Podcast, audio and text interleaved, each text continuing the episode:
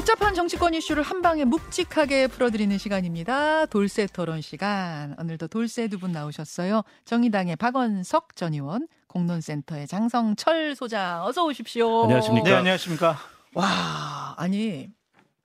진짜 이게 시간을 더 연장 방송을 해야 되지 않나 본 방송을 이런 생각이 들 정도로 정말 이슈가 쏟아지고 있는데요. 제가 오늘 돌쇠에서 나눌 이야기의 핵심 키워드를 먼저 좀 추려봤거든요. 네. 일단 윤핵관과 인요한 네. 그리고 이준석과 비명계 그리고 세 번째 키워드가 조국과 추미애 음. 그리고 네 번째가 이재명과 지도부입니다. 아, 두 분은 아 해야 물어보려고. 하나만 해- 하나만 해도 한 하나만 해도 20분 훌쩍 가죠. 네. 오늘 하는 데까지 하고 돌쇠 토론은 저, 저 댓글쇼로 넘길 걸 미리 좀 예고 드릴게요. 일단 윤핵관과 인요한 이게 뭐냐면 인요한 혁신이가 금요일에 내놓은 두 번째 혁신안이 희생이었잖아요. 그러면서 지도부 중진 대통령 측근들 희생하시오. 험지로 가든가 불출마하시오. 이렇게 했습니다. 근데 이게 영남 스타들 뭐 험지 출마 얘기할 때하고는 무게감이 달랐어요. 왜냐하면 윤핵관들 불출마하거나 험지 출마하시오. 이거는 무게감이 크거든요. 저는 이게 진짜야? 아니면 그냥 쇼잉이야? 이러고 있었는데 어제 이뉴한 위원장이 TV 인터뷰에서 이렇게 말했습니다. 제가 굉장히 어려운 숙제를 줬어요.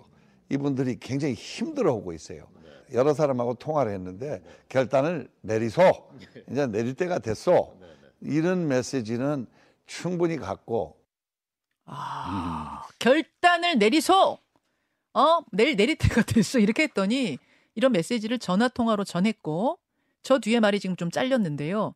한두 사람만 결단하면 나머지는 따라올 것이다라고까지 얘기했습니다. 자, 장 소장님 두 분이에요, 결론적으로. 두 분이요. 김기현 당대표와 장재원 의원입니다. 어, 김기현 당대표는 제가 뭐 정보도 듣고 예측을 하건데 예. 99% 이상 내년도 총선에서 현재 지역구에서 출마 안 합니다. 99% 네. 이상 험지 출마? 네. 그러니까 그것이 이제 수도권 험지 출마냐 예. 아니면은 영남의 험지 출마냐 이렇게 생각할 수가 있는데 어. 예를 들면 양산에 김두관 의원 잡으러 간다. 거기 문재인 대통령 있고 어. 우리가 여기는 영남의 험지다. 그렇게 생각해서 글로 갈 수도 있고요. 예. 거기 검토할 수도 있고 그냥 수도권에 예를 들면 이건 예를 지역은 지금 계속 검토를 하고 있는 모양이더라고요. 예. 그래서 뭐 김포에 갈 수도 있고 어. 또 서울에 예. 예를 들면은 뭐 정청래 원하고 할 수도 있고 어. 개항으로 가가지고 이재명 당대표랑 붙을 수도 있고 허허. 다양한 옵션을 갖고 지금 검토를 하고 있는데 그쪽의 얘기는 뭐냐면 이니환 위원장이 저 얘기를 처음 꺼냈을 때 반응은 네. 우리가 바보가 아니다. 우리가 당 대표를 하는데 네. 그냥 그 지역구에 우리가 오선을 했던 지역구에 그대로 나갈 수 있다고 생각하지는 않는다. 음. 사선이군요. 죄송합니다. 음. 그렇게 먼저 얘기를 해요. 음. 그러니까 다양한 시나리오를 검토하고 있고 문제는 장재원 의원이에요. 음. 장재원 의원은 버티기에 들어갔어요. 어. 그러니까 얼마 전에 열흘 전에 아주 한 언론사에서 네. 장재원 의원의 일가와 장재원 의원에 대한 스토리를 쓰는 네. 거의 뭐 논문 수준의 기사를 냈어요. 이렇게 훌륭한 가문이 이렇게 훌륭하게 그 지역구를 관리를 했다. 음. 그리고 어제 같은 경우도 그 지역에서 행사가 있었거든요. 음흠. 나는 지역을 너무 사랑해요. 그걸 이제 나타냈단 말이에요. 예. 장재원 의원은 버티게 들어갔는데 결국엔 제 예측에는 예. 장재원 의원은 최소한 좀 불출마를 선언을 갑작스럽게 하지 않을까 그렇게 전망해 봅니다. 자, 김기현 대표의 거취에 관해서는 99% 이상 확신하신다고 하셨고 네. 험지 출마로 장재원 의원은 지금 버티기지만 결국은 결국엔. 불출마 결단을 내리지 않을까란 요거는 몇 퍼센트 보세요? 가능성? 이것도 저는 51% 있어요. 51%면은 장 소장님한테는 많이 저한테는 거의 99%죠. 그런 그러니까 의미잖아요. 제가 근데 99%와 51%의 차이는 뭐냐면 네. 99%는 그쪽에 확인을 한 거고 아, 51%는 그쪽과 직접 확인을 못 한 거예요. 와, 알겠습니다. 네. 그러면요. 이게 윤핵관이라고 불리는 그분들하고 대통령 사이가 전 같지 않아서 소원해져서 벌어지는 일입니까? 아니면 여전히 가깝고 좋아하지만 희생해달라라는 부탁 차원인 건가요? 장재원 의원에서는 대통령께서 신임을 거둬들였다라는 얘기들이 지금 많이 지금 다니고 떠돌아다니고 있어요. 그래요? 그의 결정적인 계기는 2기 김기현 지도 체제가 구성이 됐을 때 음. 장재원 의원이 너무 전행한 것이 아니냐 어. 그러한 얘기들이 대통령에게 많이 보고 들어갔고 대통령께서 상당히 분노를 하셨다. 그런 이제 정치권에 예. 여의도에 기자들 사이에서 이제 소문이 돌아다녀서 음. 어느 것이 확실한 건지는 모르겠지만 음흠. 그런 얘기들이 있고요. 김기현 당 대표는 당 대표로서 네. 자신이 해야 될 소명 책임감이 있다고 생각을 음. 하고요. 김기현 당 대표가 지역을 떠나겠다라는 거는 단순히 내가 당 대표니까 수도권이나 아니면 다른 지역에 험지 출마해야지가 아니에요. 그럼요. 나는 내년 총선을 네.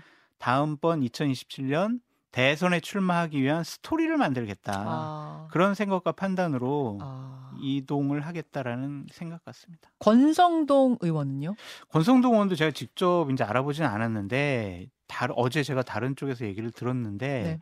본인은 이번에 뭐 강릉에 출마하지 않겠다. 어. 나 다음에는 이 사람이다라고까지 지역에 얘기를 하고 다닌다. 그래요? 라는 얘기를 전해서 들었어요. 근데 이 부분은 제가 확인해 확인. 봐야 되는데 확인을 예. 못했고 또 한 분의 윤핵관은 윤한홍 의원이잖아요. 네. 거기는 뭐 재선이고 네. 그렇게 뭐뭐 드러나지 않은 뭐 의원이기 때문에 음. 그분은 말고 이철규 인재영입 위원장도 예, 예. 어떤 선택을 할 것인가 그걸 좀 지켜봐야 될 것 같습니다. 정리하자면 이뇨한 음. 위원장이 저렇게 세게 나갈 수 있는 건 그런 용산의 의중도 담겨 있기 때문에 뜻- 뜻이 통하기 때문이다. 뭐 거의- 뭐 상의를 했다기보단 뜻이 통하기 때문이다. 99%라고 보여집니다.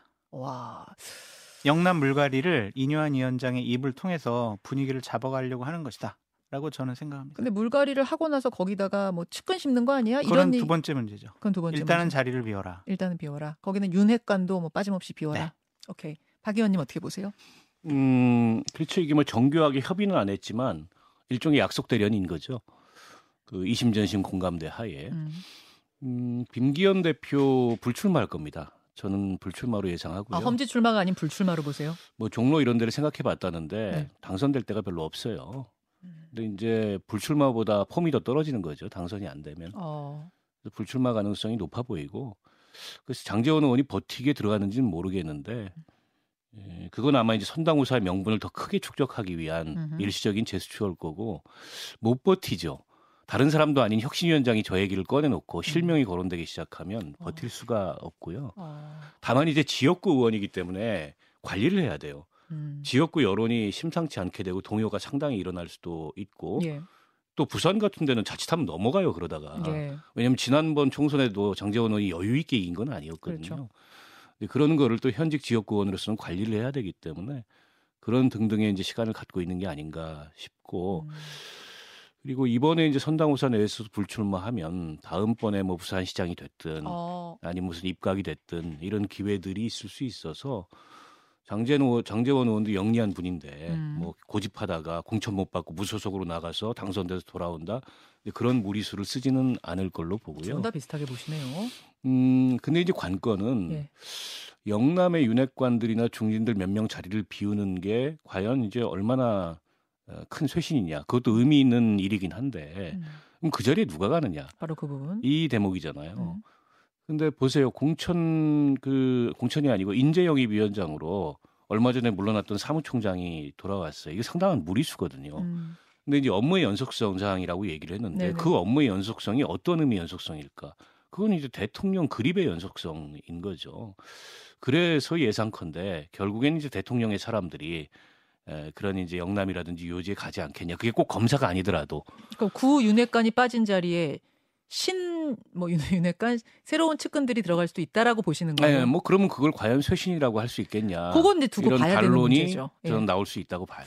일단 그 부분에 대해서 이뇨한 위원장은 최근 한국일보와의 인터뷰에서 있을 수 없는 그 자리가 빠진 그 자리에 뭐 다른 뭐 이른바 윤핵관 검사들이 들어가는 건 있을 수 없는 일이다 얘기하긴 그럼 지금 했습니다만 있을 수 있다고 얘기를 하- 어떻게 해요? 하여튼 일단 윤핵관이라고 불리는 그분들은 불출마 내지는 험지 출마 쪽으로 방향을 잡고 있다고 두 분 다 보셨어요. 그게 당 대표와 그 핵심 관계자들의 숙명이죠. 어쨌든 총선을 위해서 희생을 해라라는 겁니다. 이뇨한 위원장이 참 바빠요. 그러니까 윤핵관과 지도부한테는 희생을 압박하는 동시에 이준석 대표한테도 거의 압박 수준으로 보이는 화해를 청하고 있습니다. 근데 이 전 대표는 토크 콘서트에서 아주 면전에서 공개적으로 그 화해 거부했습니다. 시간 관계상 제가 지금은 화면 보여드리지 않을게요. 뭐 어제 보여드렸으니까. 근데 이게 이제 이른바 뭐 이준석 인성론, 싸가지론 이렇게 번지고 있던데 이 부분은 좀 나중에 논의하고요. 일단 정치적 메시지만큼은 분명했습니다. 나는 함께하지 않겠다. 지금 이 상태로는 그러면서 한 다리게 반쯤은 불사른 느낌 같은 걸 받았거든요. 박 의원님은 어떻게 보세요? 아니 이게 왜 이러냐면 예. 제가 비유를 하나 들어볼게요. 예, 이제 학교 폭력을 그것도 집단적으로 당했어요. 예. 근데 가해자들은 아무 말이 없습니다. 근데 갑자기 피해자한테 전학생이 와가지고 그 당신 많이 마음이 다쳤을 것 같아.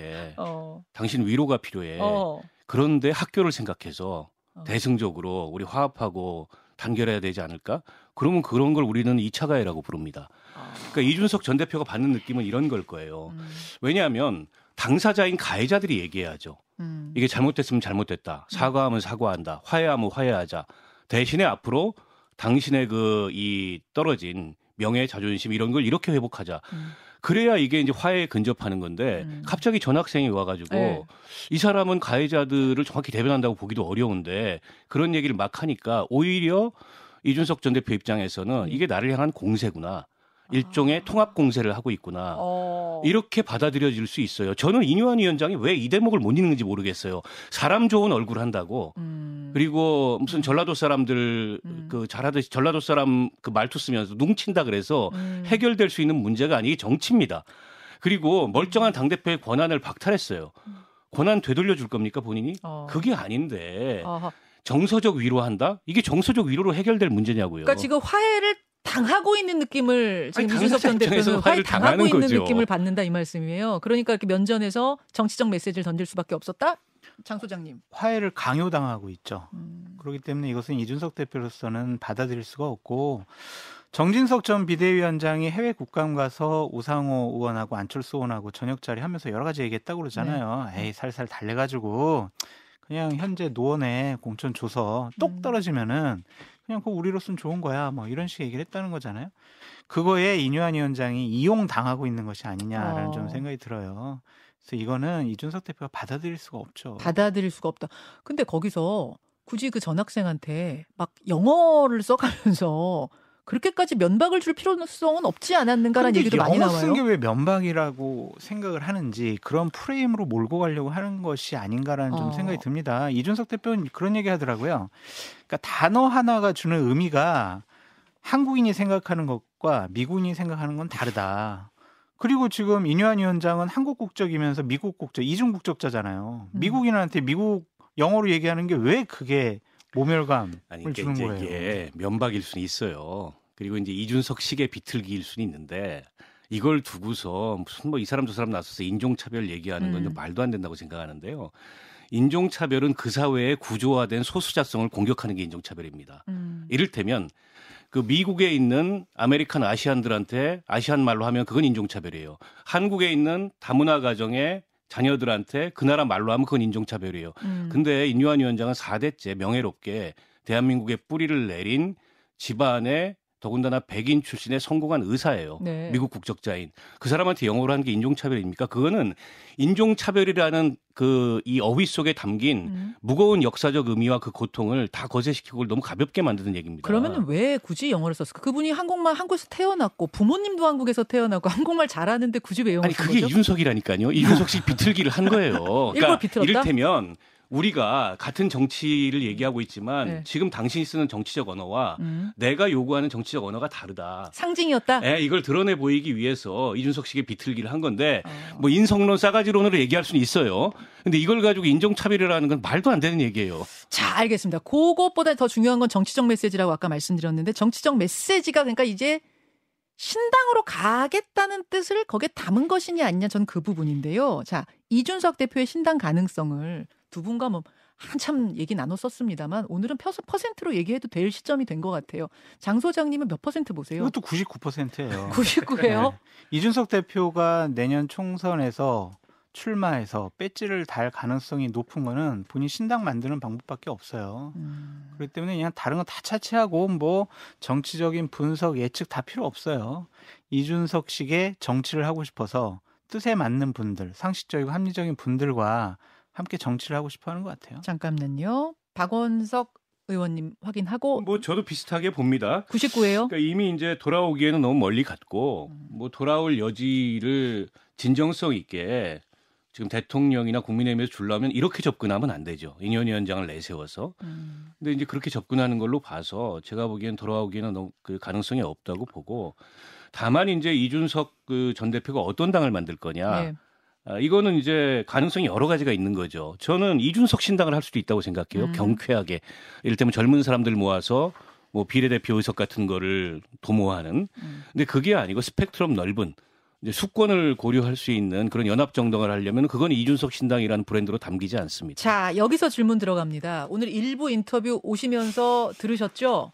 이상민 의원 비명계와도 접촉하고 있다. 뭐 이런 이야기가 이제 소문으로 막 돌자 민주당에서 그런 비명계 없다. 그런 개똥 비명- 같은 소리 하지 마라. 그런 비명계 있다고 이상민 의원이 얘기하셨잖아요. 그래서 이제 제가 이상민 의원하고 인터뷰를 한 건데 이상민 의원이 확인을 해줬어요. 10월 중순쯤에 초순이라 그랬 중순이라 중순이라 그랬죠. 10월 중순쯤에 2 시간쯤 같이 식사를 했고 아, 이 전국 상황에 대해서 서로의 이 뭐 어떤 공감대를 이뤘다. 하지만 뭐 신당에 합류하겠다 아니다 그건 아니고 한 달 내로 그럼요. 결정하겠다. 거취 음. 결정하겠다. 음. 이렇게까지 얘기했습니다. 자, 장 소장님. 네. 정치를 하는 분들에 있어서 결단을 하려면 명분이 가장 중요하거든요. 음. 지금 이준석 대표나 뭐 탈당을 해서 이준석 신당 함께 하려고 하는 분들이 명분을 축적해가는 과정이다라고 말씀을 드리고 싶고 저도 이제 우연치 않게 이준석 대표랑 뭐 일주일에 방송을 하다 보니까 네. 깊숙하게 신당과 관련해서 논의한 적은 없지만 네. 그냥 언뜻 언뜻 서로 그냥 느낌으로 아는 부분들이 있어요.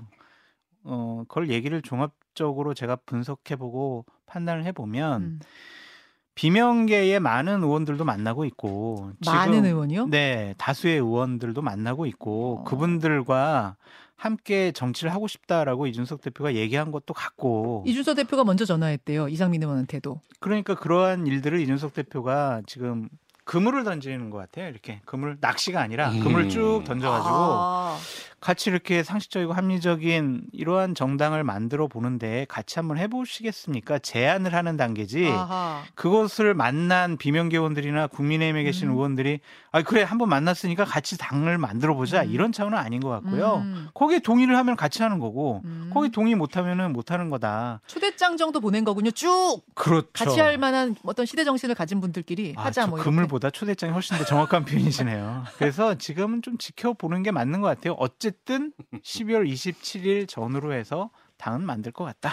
자, 99% 말씀하셨고 신당 창당 가능성 지금은 몇 퍼센트라고 90, 역시 99라고 전 비슷하게 말씀하신 거죠. 보고요. 비명계 합류 가능성은 어떻게 보세요? 아니 근데 이제 이준석 전 대표는 이준석 전 대표의 그 결단과 정리가 있어야 하듯이 어, 민주당의 비명계도 민주당 내에서 본인들의 결단과 정리가 있어야 되는 맞아요. 겁니다. 예. 이거는 이제 이준석 전 대표와 당을 하느냐 마느냐하고는 별개의 문제예요. 음. 그게 훨씬 더 전제된 문제입니다. 예, 예. 거기서 명분도 생기는 거고 거기서 전망도 나오는 거고 그렇죠. 그리고 이제 이른바 비명계가 여러 갈래지 않습니까? 네. 또 그분들 사이에 어느 정도의 그 결속력과 음. 앞으로의 비전을 공유하고 있는지도 사실은 확인할 도리는 없어요. 음. 때문에 그건 좀 지켜보면 될 것 같고 지금은 마찬가지입니다.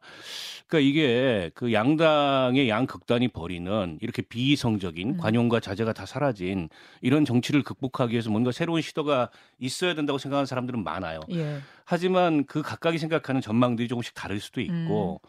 또위서 있는 위치들이 다를 수 있기 때문에 그에 대해서 좀 폭넓게 논의할 수 있는 음. 이제 그런 장들이 앞으로 전 펼쳐질 거고 그거 꼭 필요하다고 생각합니다. 거기서 이준석 전 대표는 굉장히 중요한 플레이어예요. 음. 굉장히 중요한 키 플레이어고 본인이 얘기하기에 스펙트럼이 넓은 정당을 하겠다. 그렇게 말했어요. 예, 이 네. 얘기는 굉장히 의미 있는 얘기입니다. 자, 그렇다면 여- 잠깐만 질문요. 그렇다면 논의를 하자. 박원석 의원님. 박원석 전 의원님. 예. 왜 그러니까 또 저한테 막 눈을 동그랗게 뜨고 예, 제가 눈이 작은데 한번 동그랗게 최대한 떠보면서 그 넓은 스펙트럼으로 같이 그러니까 지금의 정치 환경 이대로는 안 된다라는 이 문제 의식을 공유하는 사람들 함께 하자라고 했을 때 박원석 전 의원한테도 초대장이 왔습니까? 저는 이준석 대표하고 이러저러하게 오며 가며 자주 만나는 사이고 예 대답하세요. 이런 얘기를 왜 안 했겠습니까? 음. 이런 아. 얘기를 각자 갖고 있는 고민이나 예. 또 문제 의식을 깊이 얘기했죠. 초대장 받으셨군요. 그래서 저는 이렇게 생각합니다. 예. 우리가 지금 이 정치를 극복하려면 최대 연합이 필요한데 음. 근데 최대 연합도 원칙이 있어야죠. 네, 그렇죠. 그게 최소. 강령이 됐든 예. 적정 강령이 됐든 그에 대해서는 통일 토론을 해봐야 된다. 어, 어, 그러니까 이준석이 하지 말아야 될 것과 박원석이 하지 말아야 될 것, 그렇죠. 이준석이 해야 될 것과 박원석이 해야 될 것에 대해서 토론을 해봐야죠. 가이드라인을 만들어봐야죠. 그렇죠. 그러니까 일단은 어, 상당히 넓어지는 느낌을 제가 지금 봤는데 그때 그때마다 시대에 따른 시대 정신은 좀 바뀌어요. 그러니까 그 시대가 해결해야 할 여러 문제 중에서 이 문제가 중요하다라고 느끼는 게 시대 정신일 텐데 어떨 때 민주주의 회복, 회복이 될 수도 있고 어떤 때는 양당 정치 극복, 어떤 때는 뭐 정치 혐오 극복, 어떤 때는 민생 뭐 다양한 것들이 있다면 지금의 시대 정신을 무엇이라고 보는 공감대를 가진 맞아요. 사람들끼리 뭉칠 수 있지 않겠느냐 지금 요 얘기를 하고 있는 것 같거든요. 그렇죠? 87 체제를 극복해야 될 것 같아요. 그때 이후로 영남과 호남 강력한 지역주의 정당이 대한민국 사회를 분열시키고 국민을 갈라치게 하지 않았느냐. 그 지역을 떠난 합리적이고 상식적인 정당을 만들어 보자라는 움직임이 있는 것 같고요. 이러한 일도 벌어질 수 있을 것 같아요. 그러니까 내년 1월 달쯤에는 유승민과 예를 들면이에요. 음. 민주당의 이상민 의원이 함께 모여 있는 정당의 모습을 좀 그려볼 수 있지 않을까. 그러한 사진을 볼 수 있지 않을까 아. 그런 생각도 들어요. 거기에 또 장 소장님의 예측. 예측이고 정의당의 박원석 의원도 함께하는 모습. 그게 그러니까 이질적인 이게 거죠. 지금 박원석 장성철 의원님 살해 들리셨어요. 아니. 장성철 소장이 너무 나가시니까. 굉장히 낭만적이에요. 근데 이제 정치는 물론 이제 이상을 추구하기 때문에 예. 거기에 낭만이 없을 수가 있는데 어. 또 그 낭만과는 다르게 또 음. 차가운 여러 가지 현실들이 있고 물론이죠. 또 원칙들이 있기 때문에 이제 그런 수많은 토론과 네. 아이고. 경우에 따라서 논쟁과 네. 이런 것들이 좀 필요하다고 봅니다. 제가 정리하겠습니다. 일단 이준석 전 대표가 초대장을 많이 던지는 건 맞다까지만 초대장 받은 분들이 결단을 하거나 뭐 그런 단계까지는 아직 아니다. 요렇게 정리하면 될 것 같고요. 넘어가죠. 할 자꾸- 얘기가 진짜 많은데. 할 얘기 많고 박 의원이 자꾸 살해 걸리시니까 넘어가겠습니다. 야권에서도 신당으로는 가시화되고 있습니다. 음. 참 소문으로만 무성하게 돌던 조국 전 장관의 출마설 7월까지만 해도 조국 전 장관이 뭐라고 했냐면요.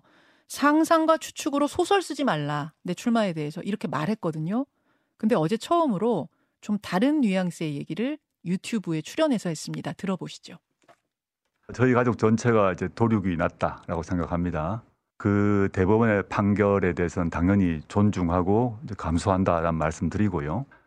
현행 법 체계 내에서 어떤 한 사람이 자신의 소명과 해명이 전혀 받아들이지 못했을 때 비법률적 방식으로 예를 들어서 문화적 방식, 사회적 방식 또는 정치적 방식으로 자신을 소명하고 해명해야 될 본능이 있을 것 같고 그러한 것이 또 시민의 권리라고 생각하고 있습니다. 이것이 안 받아들여진다면 저는 비법률적 방식으로 저의 명예를 회복하는 길을 찾아야 되지 않나. 하실 수도 있다는 얘기네요. 거기까지만 얘기할까요? 네, 그렇게 하시죠. 자, 박 의원님 이 정도면 어떻게 해석해야 아니 됩니까? 저것도 약속 대련이에요. 어. 왜냐하면 김어준 씨가 그걸 부추기고 판을 짜고 있잖아요. 어. 거기에 나가서 저 얘기를 한건 어, 준비가 어느 정도 되고 있다. 아, 이 그분이 얘기고요. 그분이 판짜고 분명한 거는 분명한 거는 민주당에 입당을 하거나 음. 민주당에서 공천을 주거나 민주당의 후보로 출마하는 일은 없습니다. 음. 그거는 이제 민주당으로서는 선택할 수 없는 일이에요. 아, 그러나 현재의 연동형 비례제가 유지된다고 했을 때 네. 47석의 비례 의석이 나오지 않습니까? 음. 민주당은 그 비례 의석을 하나도 가져갈 수 없어요. 위성 정당을 만들지 않는 이상. 음흠. 그러면 이제 우호적인 자매 정당들이나 위성 그 스스로 자발적인 위성 정당들이 만들어져서 그걸 가져가야 되는데 조국 전 장관이 신당을 창당해서 어 그런 걸 하겠다라고 하면 민주당에서 그걸 마다할 이유는 없겠죠. 아. 그리고 형식적으로는 민주당과 어쨌든 구분돼 있으니까. 구분돼 있으니까. 그 제가 듣기로는 어느 정도 그 실무적 준비가 진행이 되고 있는 걸로 알고 있어요. 실무적 준비까지요? 실무적 준비라고 정확하게 들었습니다. 그래서 저 얘기를 나와서 한 거는 예. 그 실무적 준비가 진행되고 있다는 것을 시사하는 거다. 누구 누구 함께 합니까? 신당이라면 그건 잘은 모르겠는데요. 뭐 거론되는 이름들이 있잖아요. 조추송 뭐 이런 게 거론되지 않습니까? 추미애 송영길 두 분 정도 이름. 뭐 모르겠어요. 그분들 사이 얘기가 이제 그건 이제 밖에서 이제 그런 관찰자들이 하는 얘기인데 음. 예, 실제로 그분들이 결합해 있는지는 모르겠지만 예. 어쨌든 조국 전 장관을 축으로 예. 뭔가의 작업이 진척되고 있는 건 맞고 어, 그 김어준 뉴스공장 여기도 그 플랫폼 중에 하나잖아요. 거기 음. 나와서 저런 얘기를 한 거죠. 자, 장 소장님은 어떻게 내다보세요? 한마디만 할게요. 조국 전 장관은 공적인 일을 담당할 생각하지 말고 반성과 참여하시라 그렇게 말씀드립니다. 어, 그건 이제 하시고 싶은 말씀을 하신 아니 근데 건데 정치는 이 정치할 자격이 없습니다. 있으니까 누구나 할 수 있어요. 조국은 정치할 자격이 없습니다. 법정 구속이 당하지 않는 한 내년 총선에 출마할 것 같아요. 근데 그래서는 것안 돼요. 음. 반성하세요. 민주당에 끼치는 어떤 영향도 있을 거라고 보세요. 총선 민주당 판에서? 거리두기 하고 있잖아요. 총선에 조국 전 장관이 당을 만들고 출마하면 민주당은 불리하다라고 생각을 하니까 거리두기 하는 것이 어. 아니냐라는 생각이 듭니다. 자 일단 여기까지 하고요. 여기까지 하고 지금 못다한 키워드들이 있죠. 이것은 본 방송 후에 유튜브 댓글 쇼로 두 분과 네 분과 더 같이 이어가겠습니다. 고맙습니다. 감사합니다. 나- 김현정의 뉴스쇼는 시청자 여러분의 참여를 기다립니다. 구독과 좋아요, 댓글 잊지 않으셨죠? 알림 설정을 해두시면 평일 아침 7시 20분 실시간 라이브도 참여하실 수 있습니다.